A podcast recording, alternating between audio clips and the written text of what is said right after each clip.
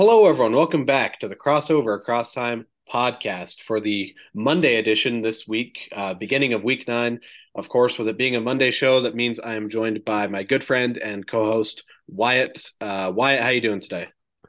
I'm doing good. For those of you that are college students, this week is finals week for me, so that's exciting. Getting another semester done. Uh, along with that, I have a interview this week for medical school, so it's gonna be busy, but it's it's gonna be nice to have this uh have this week done. A lot of stresses will be relieved. It's good to hear. Yeah, definitely a lot of college students can relate.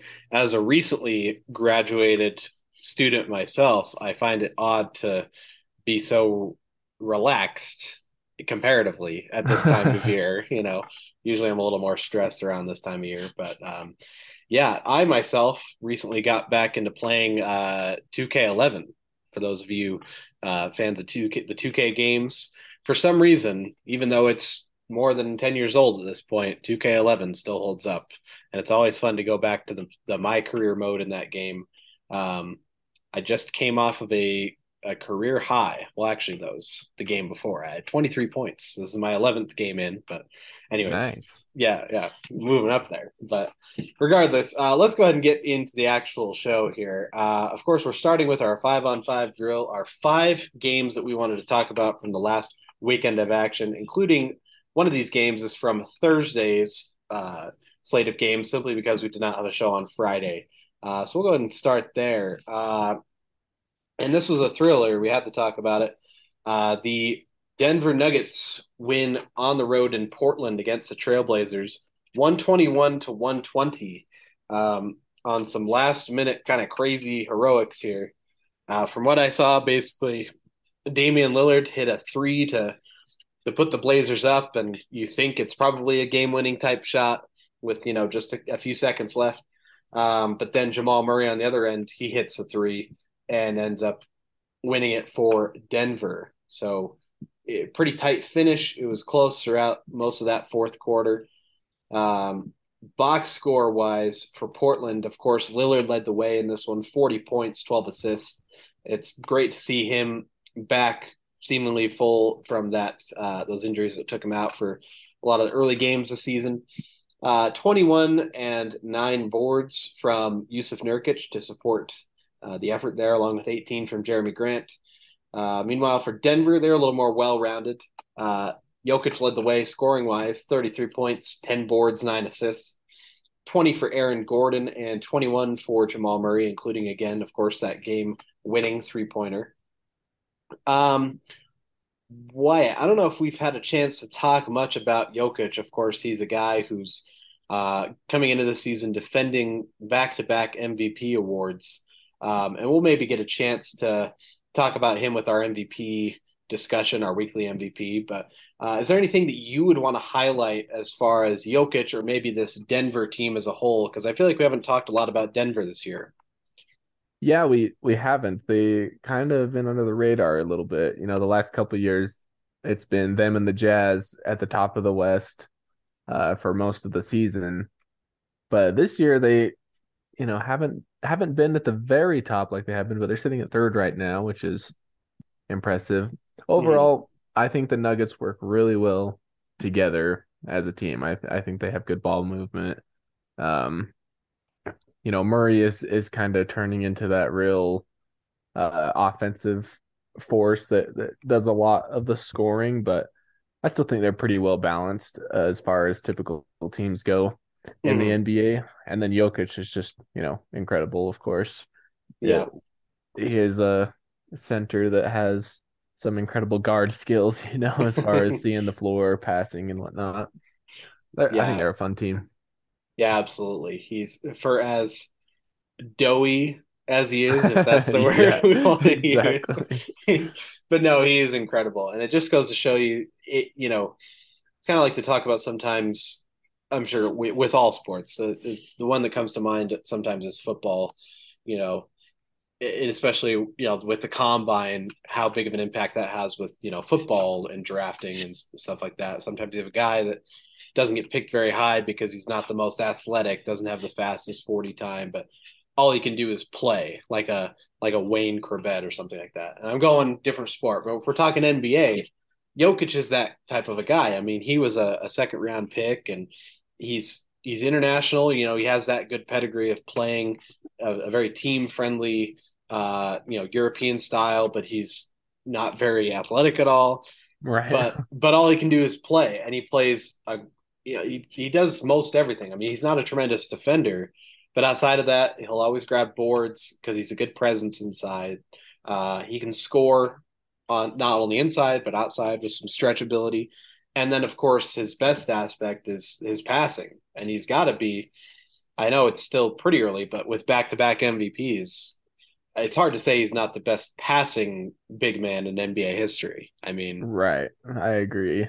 And yeah. and you know, you you've seen the other side of that over and over again, of course, with a recent one being Zion a little bit. I mean, he he's playing well this uh season typically, but you know, he was drafted uh first, right? Or mm. second and then yeah, first. And then he's just basically been injured all the time since he came in, you know. Like yeah. you think you're getting this huge asset to the team, incredible athlete, ridiculous vertical and whatnot, and then just he never plays. Right. Well, there is definitely that concern. Um, fortunately, he has been back. Uh, like you said, he you know he's been back and been playing well. The Pelicans have playing been playing especially well. Of course, we'll talk about that with the power rankings. But yeah, it goes both ways. You know, you have a lot of high picks like uh, like a Greg Oden, right, who was yeah. incredibly promising and just you know couldn't stay healthy, especially in his case. Um, so yeah, it, it's just great to see him do what he does. And like you said with Murray, you know, being that consistent second option, you know, he had kind of emerged to that point before he had that injury um, about a season or two ago. Mm-hmm. And now that he's getting worked back into the lineup, it really helps Jokic not have to kind of carry the offensive load so much.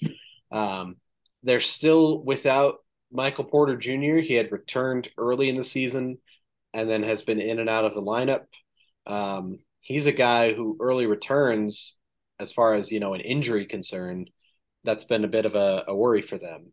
Um, but Bruce Brown has fit into that lineup well, and they're able to get the win against a, a good Portland team. So that's a big win for them. Um, let's jump to the next day. That was Friday. Uh, this last Friday, the uh, Philadelphia 76ers defended home court they had to go into overtime, but they won against the Los Angeles Lakers 133 to 122. Uh, headline on NBA's website reads Sixers recover in overtime after a blown lead to beat the Lakers. Um, if you look at that box score, yeah, Philly led big throughout much of that second half. LA managed to tie it to go to overtime, but then Philly regained composure in the overtime. Um, for Los Angeles, Anthony Davis leads the charge again after uh, you know missing a couple games with some some flu-like symptoms. He's back with 31 points, 12 boards, two steals, two blocks in that game. LeBron was solid as well, 23, uh, four boards, six assists. Uh, Austin Reaves had 25 points off the bench, uh, but again, Philly won this game, and Embiid led the way, 38 points, 12 boards. 28 points and 12 assists from Harden, on some okay percentages, uh, and 33 points from De'Anthony Melton as well. So that trio really led the charge for Philly. I'll kind of get us started on this one in the sense that I think what we're seeing with Los Angeles, even though they lost this game, I think this general trend where Anthony Davis is more of that focal point and LeBron is a supporting piece as odd as it is for us, I think that's the recipe for success for them going forward.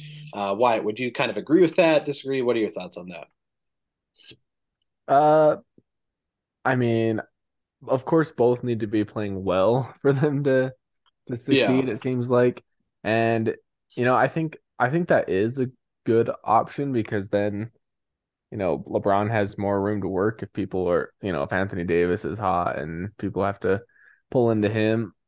But, you know, I think that LeBron is getting old hmm. and mm.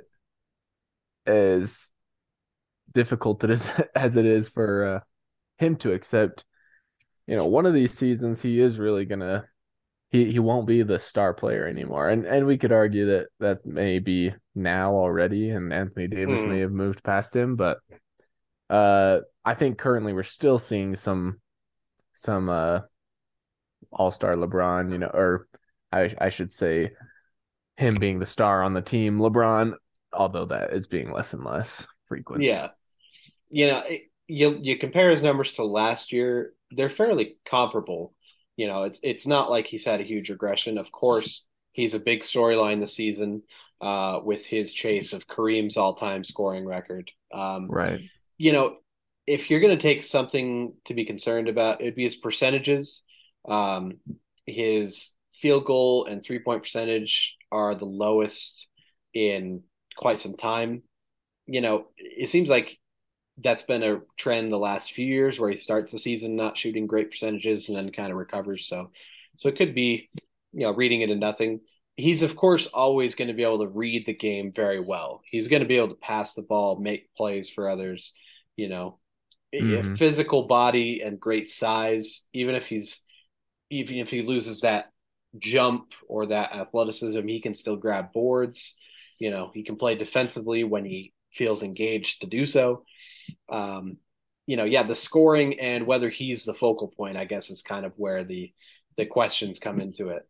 Um, yeah, Joel Embiid, again, great game for Philly, kind of led the charge. And we can talk more about Joel Embiid, uh, as we've mentioned with other players, once we get into our uh, MVP conversation. Uh, let's jump to that next night. Saturday night, we had uh, a matchup between we had a finals rematch, and it was uh, actually the first ABC game of the year, as the Golden State Warriors dominated home court against the Boston Celtics in that finals rematch. Uh, you look at the game chart; it was a little close in the first, but Golden State pulled away and led through the rest of the game. Sort of close in the third, but uh, yeah, for Boston, kind of a, a rough game. Jaylen Brown played well, 31 points, nine boards, three assists. Uh, Tatum struggled overall, 18 points, uh, under 30% from the floor. Uh, he was good defensively, and as was Marcus Smart, but they just didn't have that help for Jaylen Brown uh, that they've kind of needed. Usually they have Brown and Tatum, and they're able to you know, win off of that. Meanwhile, for Golden State, uh, Jordan Poole starts alongside Curry and Thompson, so they go three guards. Uh, hmm. Poole has 20 points. Klay Thompson has 34 points, and Curry has 32. Um, 10 three pointers made between Curry and Thompson, 15 boards for Kevon Looney, and uh, just a little bit better all around kind of game from Golden State.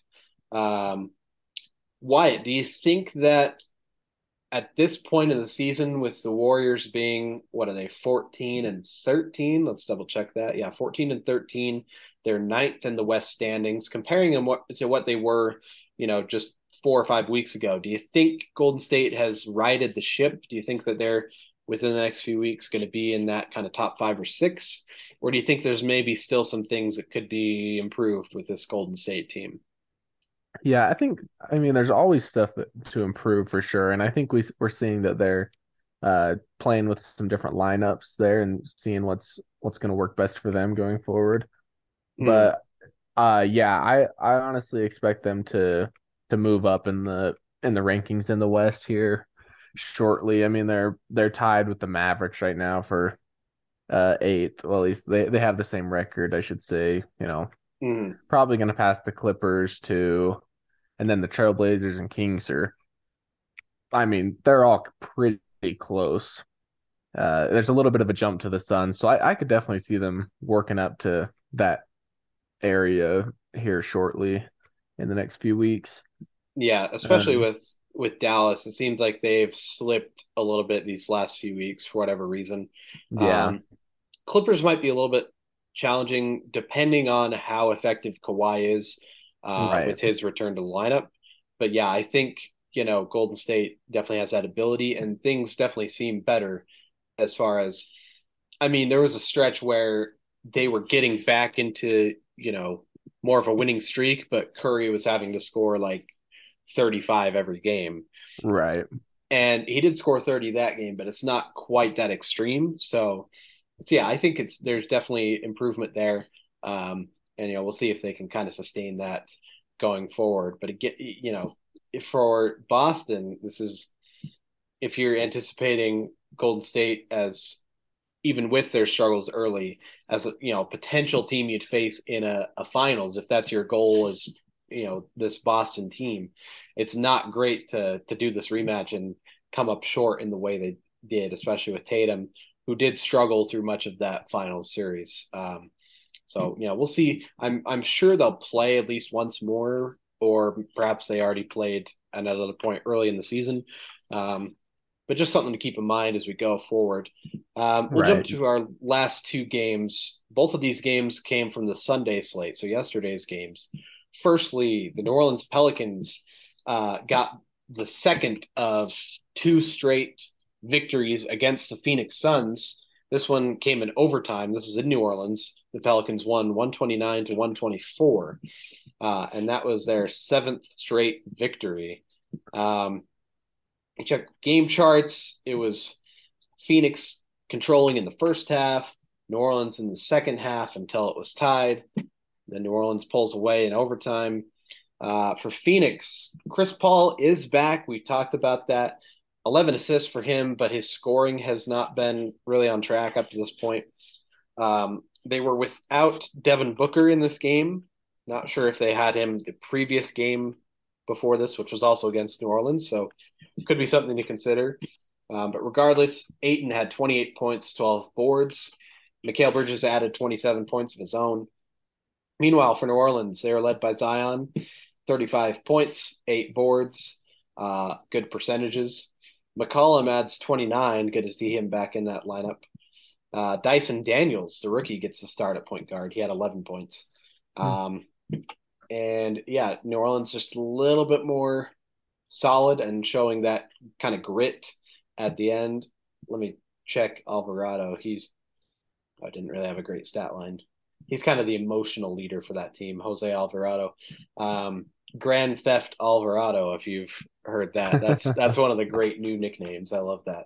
Okay. Um, and then I'll also talk about our our last game, and then we'll see if there's a point you want to talk about with either of these games. Um, we have to talk about this is our last game for our five on five drill. Um, the Atlanta Hawks win at home in overtime against the Chicago Bulls in a thriller, back and forth. Um, it was, you know, Trae Young hits a mid range jumper with just a few seconds remaining to put Atlanta up. Then Chicago, the other end, DeMar DeRozan hits a, a crazy shot to put Chicago up. And then Atlanta has under a second left they throw an alley oop to AJ Griffin, the rookie, and he catches it turning away, throws it up, and manages to get it to go in, and they win that game. Hmm. And this is after two or three weeks ago, he did a similar thing where they ran a you know no timeouts, and the other team had just scored. Trae Young throws a basically a full court pass to AJ Griffin. He catches and you know throws up a layup and makes makes that for a game winner. So he's got two crazy alley oop game winners in the first nine weeks of his rookie season. Um, so pretty unique stuff. Uh, checking the game charts again. So both of these were overtime games, pretty close throughout. Uh, the box score for Chicago, DeRozan led the way again, 34 points, 13 boards, eight assists. LaVine added 21 points. Meanwhile, for Atlanta, uh, Trae Young, 19 points. Bogdanovic off the bench with 28 points. Capela 15 points, 14 boards. AJ Griffin had 17 points, so solid game from him. Uh, Wyatt, real quick, is there something you want to focus on with either of these games before we shift into our our six men, our points from the other games that are worth talking about? Um, I just think you know Pelicans looking strong. You mentioned that they're on a seven game win streak. That's that's pretty impressive, you know, for mm-hmm. for the Pelicans, which have been kind of a quiet. I mean, they've been they've been in the top conversation, but uh, they've been uh, a little bit of a quieter team until now. Now they've pulled into first in the West, and then the Grizzlies right behind them with a six game winning streak. That's also quite impressive. So Mhm. it's crazy to see how uh, things are changing, you know, and just in that same vein, I just saw the the Wizards have lost seven in a row after being like pretty strong uh, a couple weeks ago. You know, they've been doing pretty well, and now they're just tanking.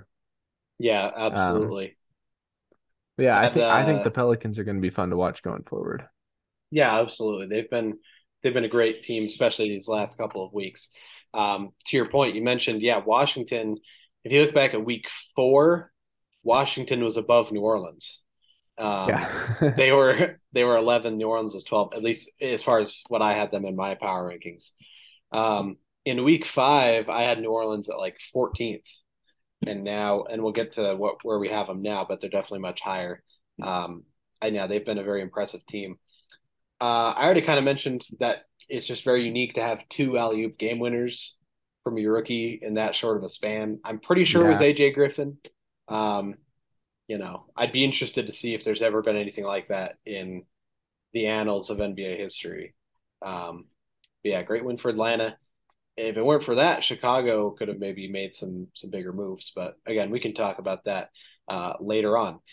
Real quick, let's uh, hammer through some of these uh, finer points from the games we didn't talk about from this last weekend. Firstly, uh, Kevin Durant and Kyrie Irving combined for 67 points uh, on Friday. Uh, there, I believe they won that game, so that was a big scoring outing for them, and that's kind of been more the rule than the exception at points with Brooklyn. Those two scoring big for the for that team to be competitive. Uh, I have a note. Sabonis all around uh, on Friday had a big performance. Let me go ahead and double check what I was talking about. Sometimes you know you write down a note and you think I'll know exactly what I meant by this, and then you look back at it later and you're like, I have no idea what I meant. uh, yeah, so he had 18 points, 18 boards, six assists, three steals, two blocks. Wow. Tremendous, tremendous game.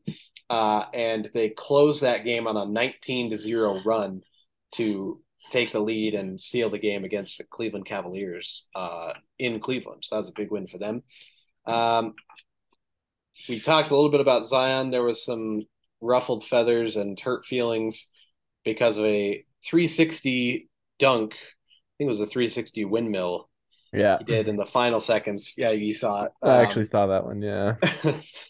you know, closing seconds, they already have a lead. He does a crazy dunk. Um, and NBA, there's somewhere on the NBA website where it's controversial dunk. And it's like, contra, okay, controversial. this is a little rant I have to get on for about 10 seconds. Guys get all upset that you, you know, tack on two more points at the end of a game when you're already winning. And it's like, why didn't you get upset when you had a chance to actually win the game, you know, Right. and put more of an effort in? But that's, you know, that's my take on it. Um, anyways, And Zion should at least give the crowd something to be excited about, even Yeah, if there you go. getting whipped, you know. Get yeah, the money's worth. Yeah, exactly. Um, let's see. The Bucks talking about last second lobs. The Bucks had one of their own. I believe it was to Brook Lopez. They got that in their win on Friday. So exciting stuff for them. Uh, next, the Brooklyn Nets had a big team effort on Saturday. So this was kind of an interesting one. Um, once again, let me pull this up so I remember what the situation was exactly. But the Nets were without uh, eight key players due to injury, uh, seven or eight. So there was no Durant, no Kyrie, Joe Harris, Claxton. Um, most of their big name guys were out. So their starting lineup was Edmund Sumner, Patty Mills, Day'Ron Sharpe, Markieff Morris, and Kessler Edwards. Hmm. And uh, they still won. They shocked the Pacers, according to NBA.com, uh, despite mass absences. They win that Patty game. Mills is still alive. Yeah, Patty Mills. He's a great bench guy. Isn't he old? He's not that old. Oh, okay. Um, 136 to how old is Patty Mills? Let's go on a. Um, Patty Mills. Uh, oh, he's older. He's 34. okay. So yeah, completely wrong. But yeah, 136 to 133. They actually win that game. For Indiana, they had a big game from Haliburton, 35 points. But um, yeah, big big stuff from the Brooklyn Nets B team. 20 points and 12 boards for Day'Ron Sharpe, the center. Uh, 24 for Patty Mills, 33 from Cam Thomas off the bench, the second year guard. Um, so that was a big thing for them to be able to pull off. Um, let's see. Another note from, I believe this was another Saturday game. Uh, yes, the. Oh no, sorry. Um, wrong Saturday.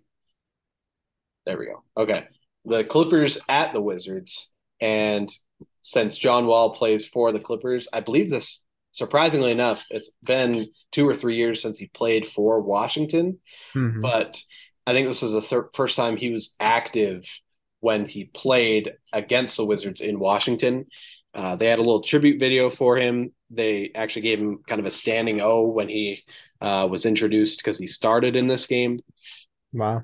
So that was, you know, pretty nice gesture from the Washington fans. Um, regardless, uh, wa- the Clippers were able to overcome a big game from Washington's duo of Porzingis and Kuzma. Uh, they had 65 points between them, along with Ooh. 27 combined rebounds. Huge game from those two guys. They didn't have a ton of help outside of that. There was no uh, Bradley Beal in this game, uh, as well as I think one or two other guys. Yeah, meanwhile, for the Clippers, Paul George led the way, 36 points. Uh, and five other guys were in double figures. So they won that game.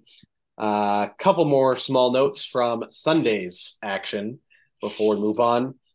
Uh, in Sunday's game, the Lakers game against the Pistons, there was a great uh, duo performance from LeBron James and Anthony Davis. They combined for 69 points, um, 15 boards for Anthony Davis, along with seven assists. So they had a great game against Detroit. And finally, Joel Embiid had a monster night. And again, this might lead into our MVP discussion later on. Um, he had a great week, but especially last night against the Hornets.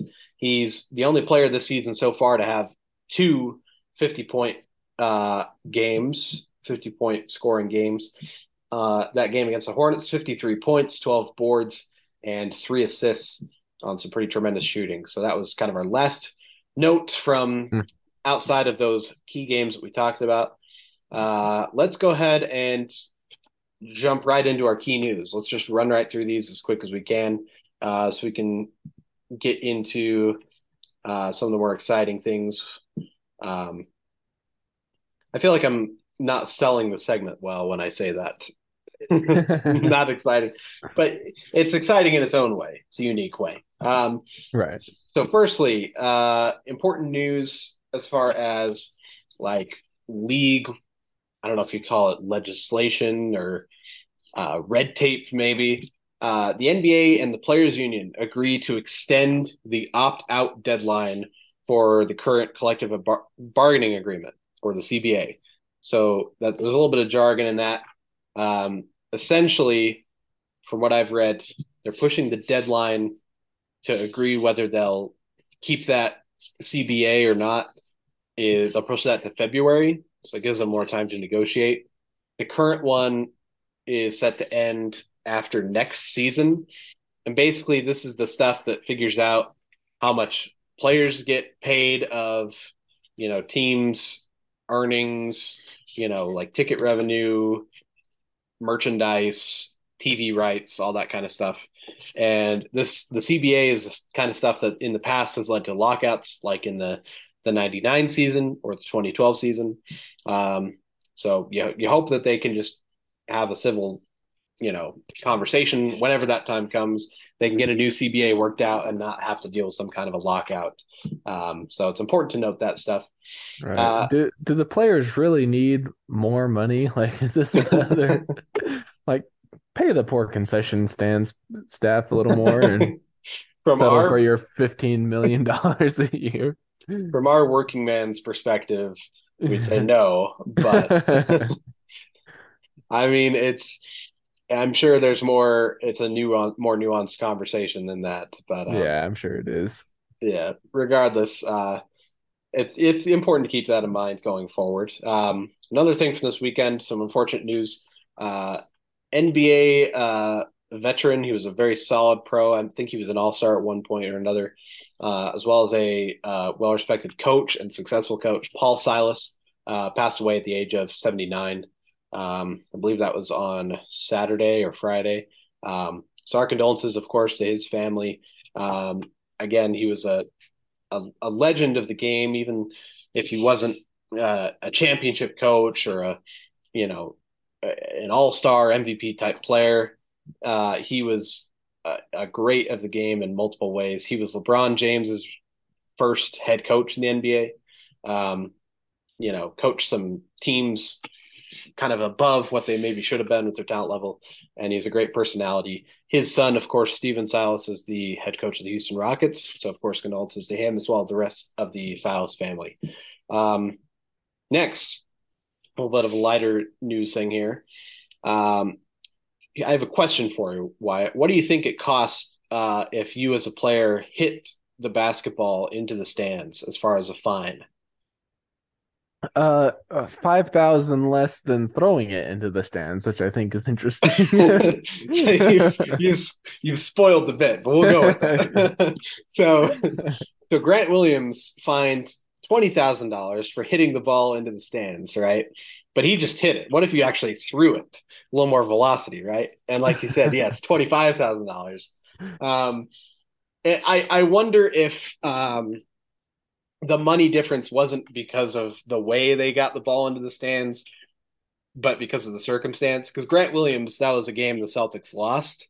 Uh-huh. So if they're uh-huh. like, okay, we'll we'll only fine you twenty thousand because you lost this game, we'll give you a little bit of pity. Um, meanwhile, Trae Young he threw the ball into the stands because it was he was celebrating that they had won, and actually he had like a, a tweet he sent out about can't celebrate crap anymore. He didn't say crap, but um, anyway, so yeah, just a funny note. Um, thanks for stealing the joke. I think it's, I think it, well, at least I wonder if it has something to do with, uh, like salary too. Like, oh, does oh, Young because make a little more, more, so maybe it's a percentage thing, you know? That's yeah. a good point. I, I thought that was funny that. though. yeah, that's a good point. I didn't think about it that way. um, minor transactional news. Um, Miami Heat waive two-way guard Drew Smith and sign uh, center Orlando Robinson to a two-way contract. Um, yes, I did say this about two or three weeks ago because they did this exa- same exact transaction. They've been doing this. They did this before, and then they had one where they waived Robinson and signed Drew Smith. So I don't know what they're doing. They are just decide. like they're, they're they're finessing their way into having three guys on two way contracts when you only have two normally, I guess. Which okay, I don't know why it matters. I hold on. Let's. I'm curious about this now. Why why are they so adamant about keeping both of these guys within their within their rotation?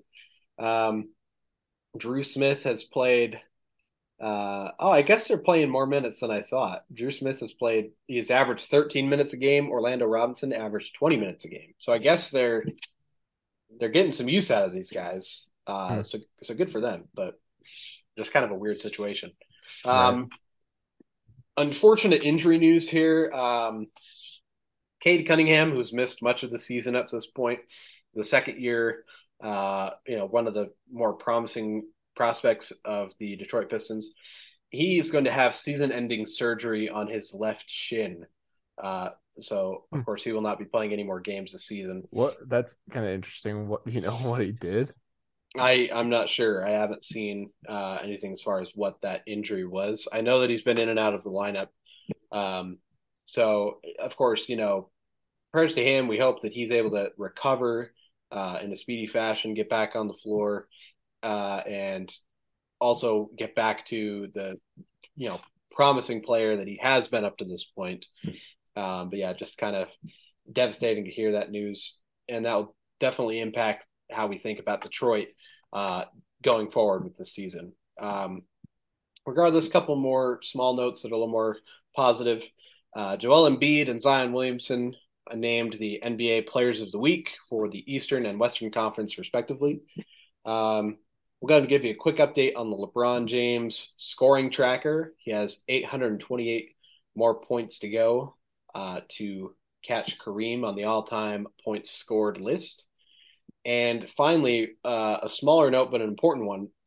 Uh, this week on Thursday, there's a good percentage of players who signed free agent deals this summer that will now become eligible to be traded. Um, and it's a little bit more of a smaller headline, but it opens up possibilities for trades if teams feel so inclined. So something to keep an eye out for uh, going forward this these next few weeks. See if teams start getting a little bit anxious, even though it's early, and see if they want to start trying to make some moves. So uh, just something to keep in mind. Um, Wyatt, any comments on any of that that we haven't talked about before we hop on our game previews for this next week? Uh, no, I just pulled up the LeBron tracker though. You know, 828 points to go. Mm. That's, I, I believe I said uh, that, but close. Yeah, I'm just like I was just thinking back to the last time I saw it, and it was like 1200 or something, and I'm like, oh, there, he's cutting it down. Yeah, he's getting so, there. That's exciting. Um, it's been a record for a long time. Absolutely, it's been since the mid 80s, I believe, is when he passed. At that time, he passed Wilt Chamberlain to to set that record. Um, so yeah, almost 40 years at this point. So probably a record most people thought would never be broken. Um, mm-hmm. Um, and LeBron it hasn't been broken yet, but LeBron's pretty close. So definitely exciting to watch. Um, okay, let's get you set with some previews for this week. Uh, tomorrow through Friday, Tuesday through Friday, what are the games that you should probably be keeping an eye out for? Uh, all of the times I will give are Eastern Standard Time. Uh, let's start with Tuesday. There's five total games on Tuesday. Um, the two main ones to watch out for, of course, are a TNT doubleheader. At 7:30, the Golden State Warriors visit the Milwaukee Bucks, and at 10 o'clock, the Los Angeles Lakers play host to the Boston Celtics. So you have first, you know, what beginning of the season probably would have been your uh, early pick for a, a finals matchup if you kind of had to pick at that point. And after that, you have, you know, the greatest rivalry in NBA history, uh, Lakers versus Celtics. That'll be a great game to watch out for. Uh, Wednesday, there's 10 total games and an ESPN doubleheader. At 7.30, the New York Knicks are in Chicago against the Bulls. And at 10 o'clock, the LA Clippers play host to the Minnesota Timberwolves. I've added one more game to uh, keep an eye out for that's on League Pass. At 7 o'clock, the Detroit Pistons are on the road in Charlotte against the Hornets. Those are both teams that are not doing so great up to this point in the season, but I think that could be an interesting game to see how their fortunes could change, get worse, stay the same going forward uh, based on how they play each other and if they can start building some momentum Of course, with Detroit, that looks a little bit different with this new news, but uh, still something to consider. Thursday, we have four games and an NBA TV doubleheader at eight o'clock. Uh, it's the Memphis Grizzlies hosting the Milwaukee Bucks, and at ten thirty, the Phoenix Suns visit the LA Clippers uh, in Los Angeles. And finally, on Friday, there's ten games. Another ESPN doubleheader at seven thirty. The Golden State Warriors visit the Philadelphia 76ers. And at 10 o'clock, the Los Angeles Lakers play host to the Denver Nuggets. I added one more game on that day as well. On League Pass at 7:30, the Indiana Pacers are in Cleveland against the Cavaliers. Those are two teams that are fairly comparable as far as records and uh, kind of that youth movement. I think it would be interesting to see how both of those teams match up, especially in a divisional kind of heated matchup, Pacers and Cavs in that uh, Midwest division. So that's another game to add to your radar for this week. Wyatt, what of those games, if you had to pick one or two to that you would definitely want to watch going uh, forward in this week, what are some games that jump out to you in that slate? Yeah, so Warriors and Bucks definitely. That's a big. That's going to be a big one. Mm. I also think that like you know, Bucks and Grizzlies. Those are two uh teams that are both in the you know near the top of their conferences, both in second in their in their respective conferences. Mm.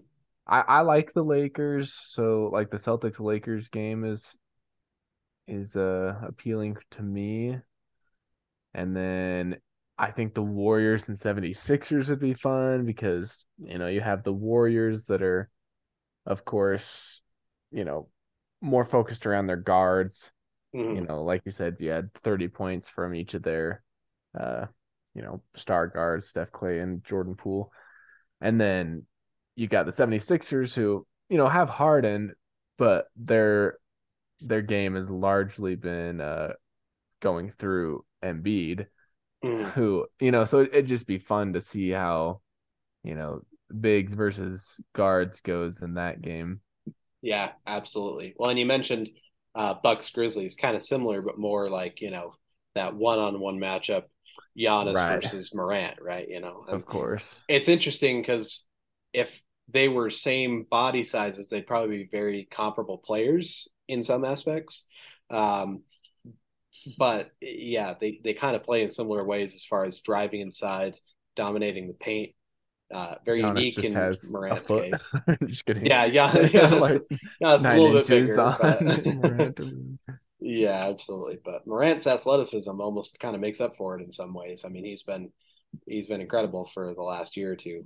Um, yeah, yeah, I would agree. A lot of those same games, of course, Celtics Lakers always catches your eye at least a little bit even if there's a time where the teams one or one or both teams aren't doing as well, you know, there's just such a great history to that matchup. I'd also mm-hmm. be interested in this Knicks Bulls matchup. You know, and it's not the same, but back in the 90s, you know, those were some some dog fights, Knicks Bulls, right. you know. And that was a very physical league and especially Knicks and Bulls were very physical teams. Um, you know, people think Pistons all the time, and that's true, but like Knicks and Pacers and Bulls, they were all in that same mix of those real physical squads. And it's not the same teams, but you wonder if shades of that matchup and that sort of rivalry could maybe creep back in. So that would be a game I'd keep an yeah. eye out for too. I've always wondered about that too. Like how how prevalent are rivalries and stuff in today's NBA with with the frequency of movement and you know the of course the history that's happened since their mm. real rivalries when when players stuck with the team and they were they were kind of with that team a little more consistently than than in today's game. Yeah, absolutely. I mean, recent rivalries, of course, we did have Warriors Cavs. That's probably the yeah. the standout rivalry from the last 10 years and you know, there was a time where Celtics Cavs was good, Celtics Wizards, the, um, the Heat and the Spurs was kind of a Heat Spurs was great. Yeah. Um, Warriors Clippers for a little bit there was good too, but but yeah, I think within the last two or three years, it really has not been the same, and probably player movement is a big part of that. Um, you know, I think there's just kind of a different different atmosphere as far as how players approach each other. You know, there was probably an attitude with a lot of teams before you know the mid 2000s where coaches did not want you you don't you don't fraternize with the enemy you know and right you forget those guys and they you do not you know have fun with them and and if you talk to them it's trash talk and that attitude has totally shifted and that's probably part of it too.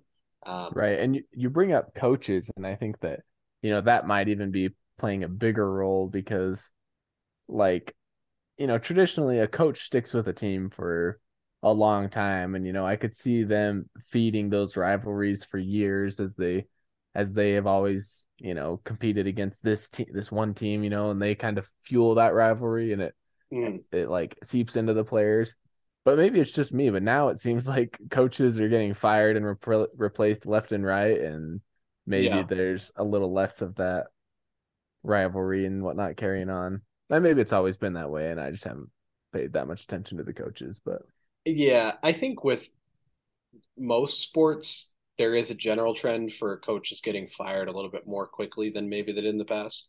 Mm-hmm. So I think that's definitely a part of it too. But yeah, we won't get into the um, back in my day. They, you know, because we don't want to be the the old man on the porch. Here, yeah, and we're like early twenties, so yeah, exactly. so we won't won't go that far, but okay. I think that takes us through um, kind of our information part of this. Well, but now we shift into kind of our more uh, opinionated type conversations, and that starts with our power rankings. Um, I think the last few weeks I've just had you start. Why do you want to do it that same way where you start, or should we start it in some sort of a, a different format? Do you want me to start it, or what do you think? Uh, I can start unless you unless you want to. Uh, okay, no, you you you feel ready? You go ahead. Okay. Yeah, so I have some consistency in my top pack again. You know, Celtics, Bucks, Nuggets, Cavs. None of them have moved in my power rankings. Mm-hmm. Uh, the Grizzlies moved up a few spots, and the Pelicans moved up a couple spots. Not as much as um, you maybe would have guessed based on their movement in the Western Conference. Like they're in mm-hmm. first now. They're on a seven-game winning streak. I moved them up um, two Six spots, overall. and they're in, they're in sixth overall. Yeah, which okay. I, you know, they may surprise me and and continue this, but I I kind of think they won't advance past some of these other teams that I have ranked above them as far as long term like playoffs and whatnot go. Okay, so so for those of you that are new, um, Wyatt and I tend to take a little bit of a differing approach to our power rankings. Wyatt looks more long term, what he thinks is sustainable. I will adjust a little bit more according to what has happened in the current moment. But um, neither approach is right or wrong. I think you know he has some valid points, and you know there are some concerns with New Orleans. So so I'll let you keep going. But yeah, just to keep that in mind. Okay. Yeah. Thank you. So then the Suns have dropped a few spots. You know they're down four. I think that's reasonable. I think they might even continue to go down. I don't know. It, we'll see what happens as Chris Paul, but just the mm. the injury stuff that they've been dealing with is kind of made it hard for them to sustain themselves. Uh, yeah. Brooklyn moved up eight spots for me, pretty significant for them. Uh, mm. And they've been one of those teams that have been riding lower in my rankings than I have wanted them to be, you know, hmm. throughout mm. the the season. And I I kept like waiting for them to make their move and move up to where I I kind of feel like they should be, and I think they're about there here in eighth. Uh, I I wouldn't even I you know I kind of expect them to move up above the Suns and uh and the Pelicans as well. We'll see about that, but mm. I, I think the Nets are figuring some stuff out and could be good if you know Kyrie's always a wild card. Like he may decide not to play for ten more weeks or something. Yeah. You know, he just you never know with that guy or get banned because he says something stupid. Yeah. Um other than that, you know, nothing too crazy. Pacers, Hawks, and Jazz move down. Rip Jazz because you know Karston and I are here in Utah. Yep. And you know they were off to such a strong start, and now they are down to tenth in the West, which is you know about what we expected, but yeah, it's it's not fun to see. Yeah. Uh, yeah. Knicks moved up a, a few spots. Wizards tanked. Mm-hmm. Um, and you know that's about it for my power rankings. Consistent group in the bottom, consistent group in the top. A couple of big movers, but nothing too crazy throughout the right. middle section there. And your top five is pretty solid, except the Grizzlies take the spot of the Suns, which I think you know it's pretty fair, and you definitely have to have Grizzlies in that that conversation of top five or you know top six or seven. So yeah, I think right. overall this is pretty solid, especially you know with that long term outlook and what you kind of predict could happen. I think it's pretty pretty well done. Good job, Wyatt. Thank um, you. just a small comment on the whole Kyrie thing, never knowing what he's going to do. He had some Instagram post today where it was like some image. It looked like a Tool album cover, and it was like, um, "I'm tired of this human." Or this human costume is getting boring or something, and it's like, oh my gosh, dude. what? I I don't know. It, is he a lizard? it was like it was like the the body falling aside and like some light lit up like ethereal figure coming out of the Oh, body. okay. It was like, uh, you you do you, man. But um, He's an interesting fellow. for sure. Um, for me, uh, pretty similar trends throughout, with some some minor differences.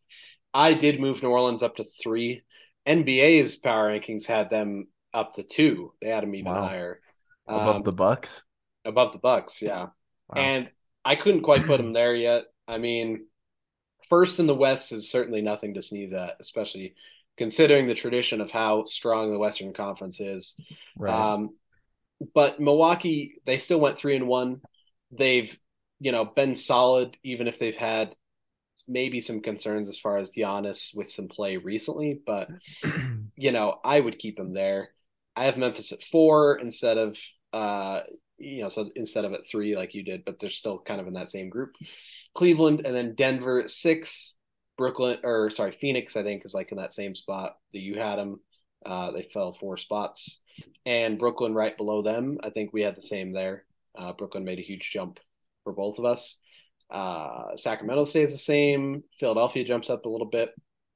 Uh, Golden State, Atlanta, and Utah all fall. Atlanta fell hard. They fell seven spots. wow. Uh, the Jazz fell three. They're about middle of the pack for me at this time.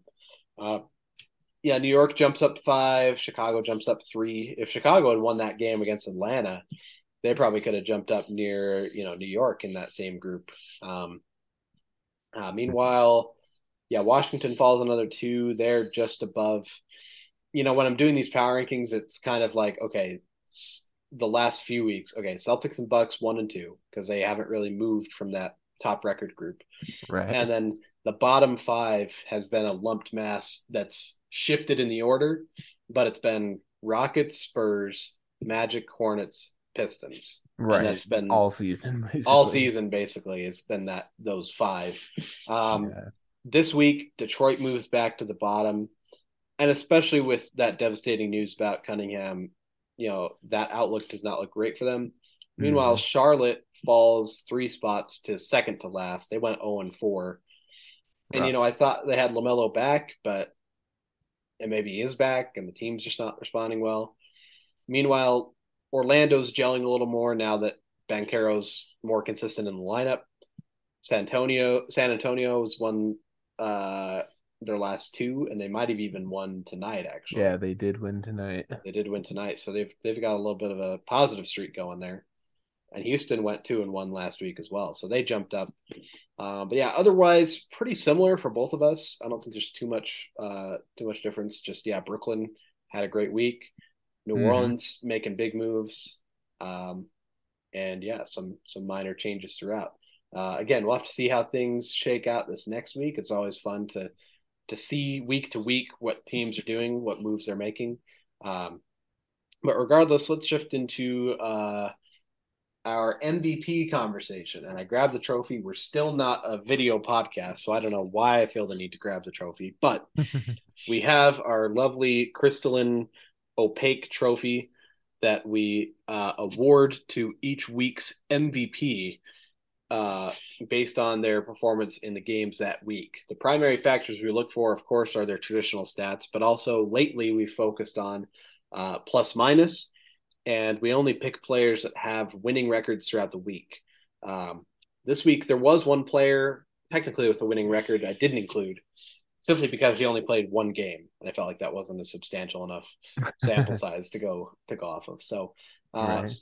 so we have our ten players picked that we can uh, pick from as far as our week eight MVP. We've picked seven MVPs up to this point. Pick our MVP for week eight. Our candidates this week are Joel Embiid, Kyrie Irving, Zion Williamson, Kevin Durant, Julius Randle, DeMar DeRozan, Luka Doncic, Giannis Antetokounmpo, Nikola Jokic, and D'Angelo Russell. And about five of these names, half of these are usually the same guys in some sort of Right. shuffle order. But uh, up to this point, we've had a different person every week. Uh, but we'll have to see what we are feeling this week as far as a winner. Wyatt, what are your first thoughts looking at the candidates for this week or this last week? Yeah, I mean, our top two are both really strong. Embiid and Irving, really impressive stats. and I know Embiid has been a um MVP for us. Has Irving as well? He hasn't, has he? Uh, no, Kyrie Irving has not been an MVP up to this point. Okay, so yeah, Ir uh, Embiid would be a repeat. Irving would be new. Um, I think you know those are the standouts to me, and I think it's it's kind of funny. Uh, Irving got two blocks more than Embiid with who had one, and then Embiid got one steal compared to Irving zero, which you know you'd kind of expect the opposite on those numbers. So that's kind of interesting. When I was copying the stats, I had to double check and make Yeah, sure that was correct. I was, I like, was "Did going to ask this you wrong?" Like, uh, should those be swapped? But no, apparently, yeah, that's kind over of funny. two two games, he had two blocks a game. I don't know why, but um, yeah, no, I think those those are definitely the two standouts, of course, as far as you know, scoring alone. But they've also had great games or great averages throughout their stat line. Um, Mhm. when I was looking at this, I'm kind of leaning towards, and I normally don't care that much for the whole triple double argument, especially the triple double average thing, because it was so special until Westbrook did it three years in a row, Right.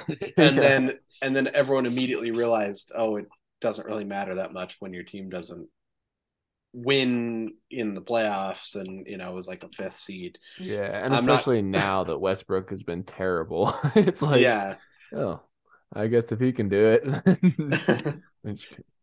No, yeah. Um, but when you look at Jokic's stat line, I mean, 27.7, nearly 28 points a game, 10 boards, and 10 assists over three games, averaging 10 assists.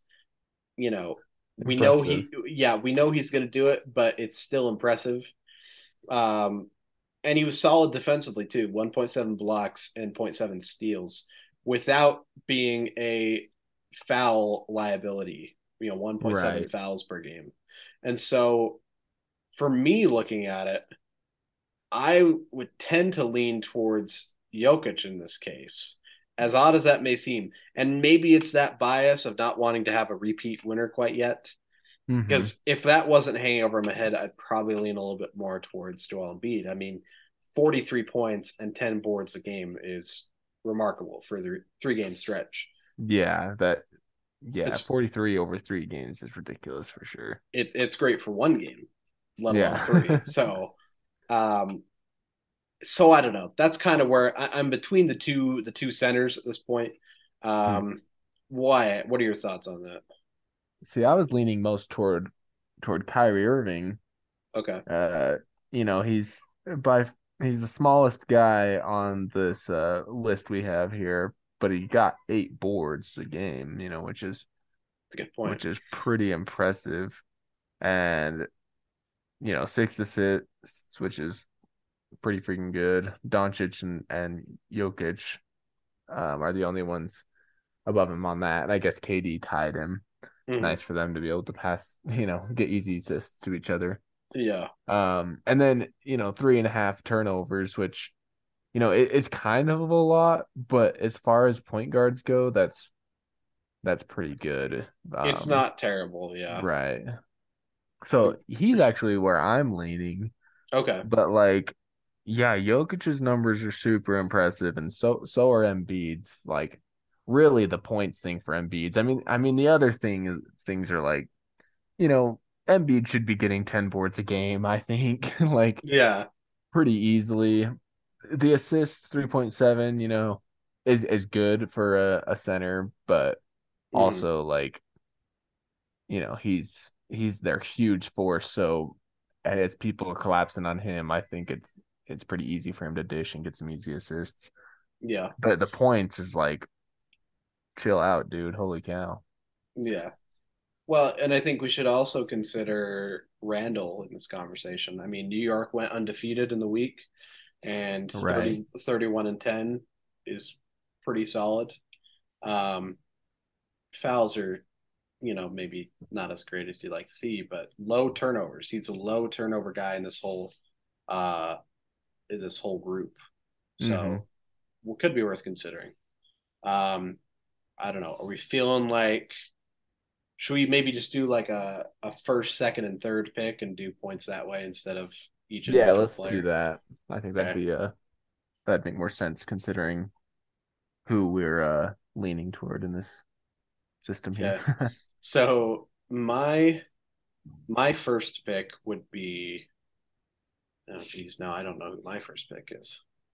Um my first pick would be Jokic. My second pick would be Embiid. And then my third pick would be Randle. Okay. Uh so my first pick is Irving. Um boy, second pick. You know, my two and three are gonna be Embiid and Jokic. I just don't know which one I'm leaning toward to go next. I, I'm gonna go Jokic two, Embiid three, Okay. Just because Embiid averaged four personal fouls, hmm you know, and Irving was only one, and Jokic is 1.7. Okay. And, you know, the points are really hard to like not just immediately say Embiid, but I'm actually gonna put him third and Jokic is second. Okay. Okay. So what does that mean? Does that mean between us? Because if I had Jokic first, would that make Jokic like our pick? Are we? I, I think know. so, because he'd have three points. Embiid has five, right? You had him as two, and I had him at three. mm-hmm. Oh yeah, I guess low points is the. Yeah, So I guess Jokic would be.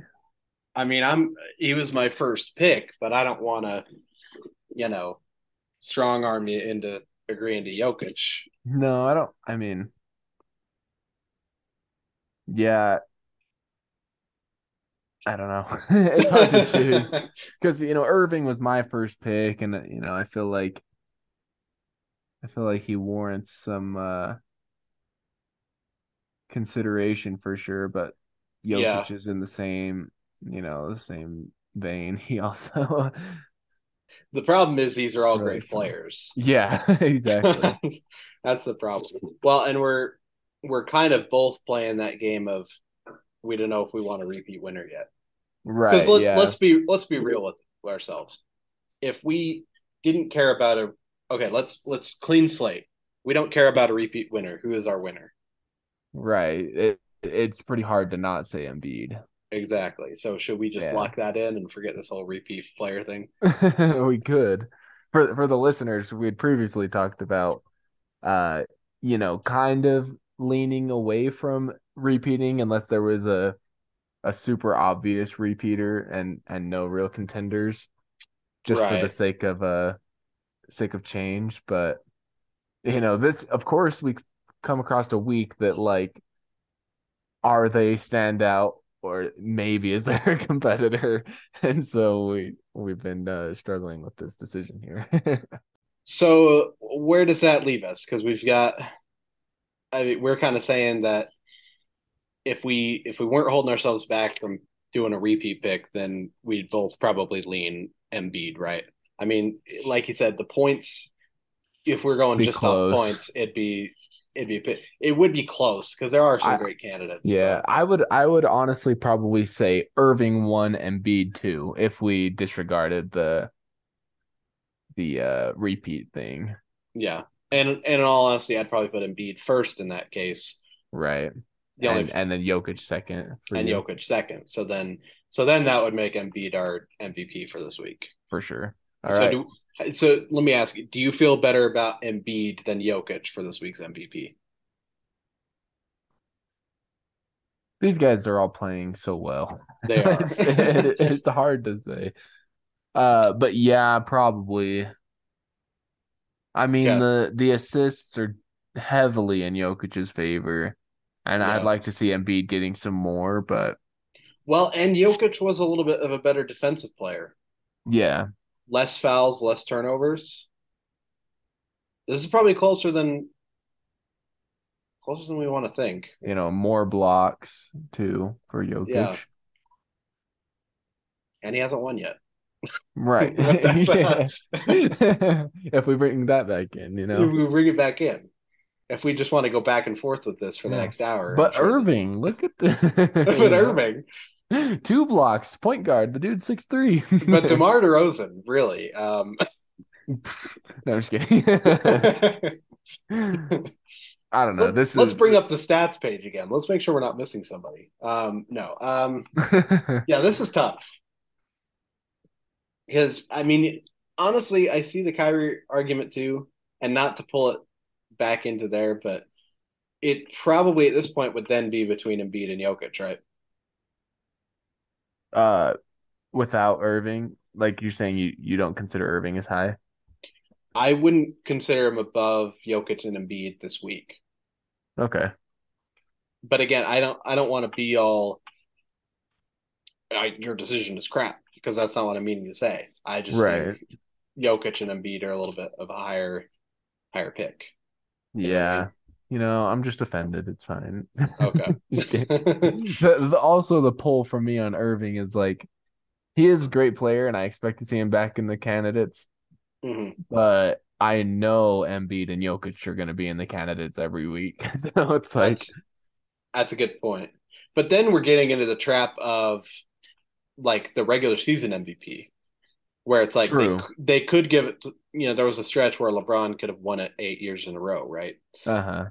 But it's like, well, you know, or like the first while of his career. I mean, it took him till like 2009 or 2010 to get his first MVP, and it was probably those first couple of years where he could won it, could have won it. Was like, well, we know he's going to get a bunch. Let's give it to somebody else. Oh You know what I yeah. So Fair enough. So you know, do we fall into that trap? Yeah, let's call it I'm good with Jokic. I was gonna say, I if if we call it, I think I think Jokic is, Jokic is a good pick because he's new, but he's also like he's always going to be deserving, Mhm. and I feel like Kyrie's going to be in this conversation at some point again. Like you said, Jokic and Embiid are a little more certain, but yeah, we're we doing final call, Jokic? yeah, let's do Jokic. Okay, here we go. Let's do our. I, I was telling Wyatt this, and again, it'd be great if I could show you, but we're at a tricky part with the trophy now, where we're riding on the the handle part of it, and so this is going to be a little bit of uh interesting. You know, hope I don't mess up, but Right. And you know that handle really contributed to the elevated cost of our trophy because having a an artist is really what they are. They're able to mhm. carve crystal like that. That that uh thin is just you know We- we, put we a lot of money into this into this trophy here. we had to take and take it to a, a glass blower in Italy, and he. Absolutely. blew the this was a, a one-off number um and then we just managed to find it miraculously at DI for about two dollars. right. um, yeah, so we've locked it in officially. And actually, the name turned out. I'll show it to Wyatt here on camera. The name turned out a little better than I thought. Oh yeah, that is that is good. Uh, yes, our official Week Eight MVP after much deliberation, uh, Denver Nuggets center Nikola Jokic. Congratulations, Joker. Uh, we've got your trophy here. Whenever you want to swing by, he's actually closer than most of these guys. So if he wants Yeah. to swing by from Denver, he could to pick that up. That'd be great. Um, okay, let's go ahead and run through our uh, this day in history closing fact here. Uh, this day in history, I actually our first few from this week are all from the 80s, so just kind of an interesting note. But this this one today, December 12th, this one comes from 1988. Uh, with a one a 110 to 94 loss to Utah at the Salt Palace, the Miami Heat set an NBA record for the most consecutive games lost at the start of a season with 17. Uh, the LA Clippers opened the lockout shortened 1998 1999 season with 17 straight defeats, which tied the Heat's mark. So, kind of a dubious distinction there. Um, Losers. lose, you know, I want to say, and and I'm gonna eat up some more time here because now I want to fact check this. I want to say this was also the Heat team that lost by like 60 to the Cavs. I want to double check this. Uh, let's see. Uh, game log. Because that was the biggest margin of defeat before last season. The Grizzlies and the Thunder, I think it was, and the Grizzlies absolutely throttled the Thunder. Mm-hmm. Um, let's see. Is there an easy way I can see margin of defeat? There is not. So I'm gonna have to manually scan for Cleveland here. Um, so this is going to be a very exciting portion of the show for our listening audience.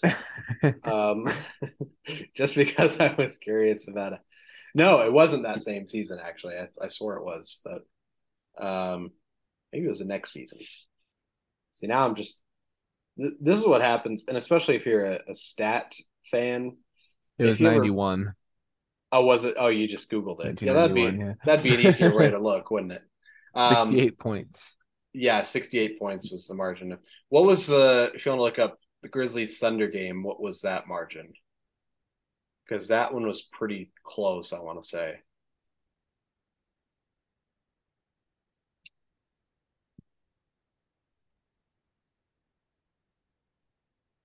Meanwhile, I have the 73.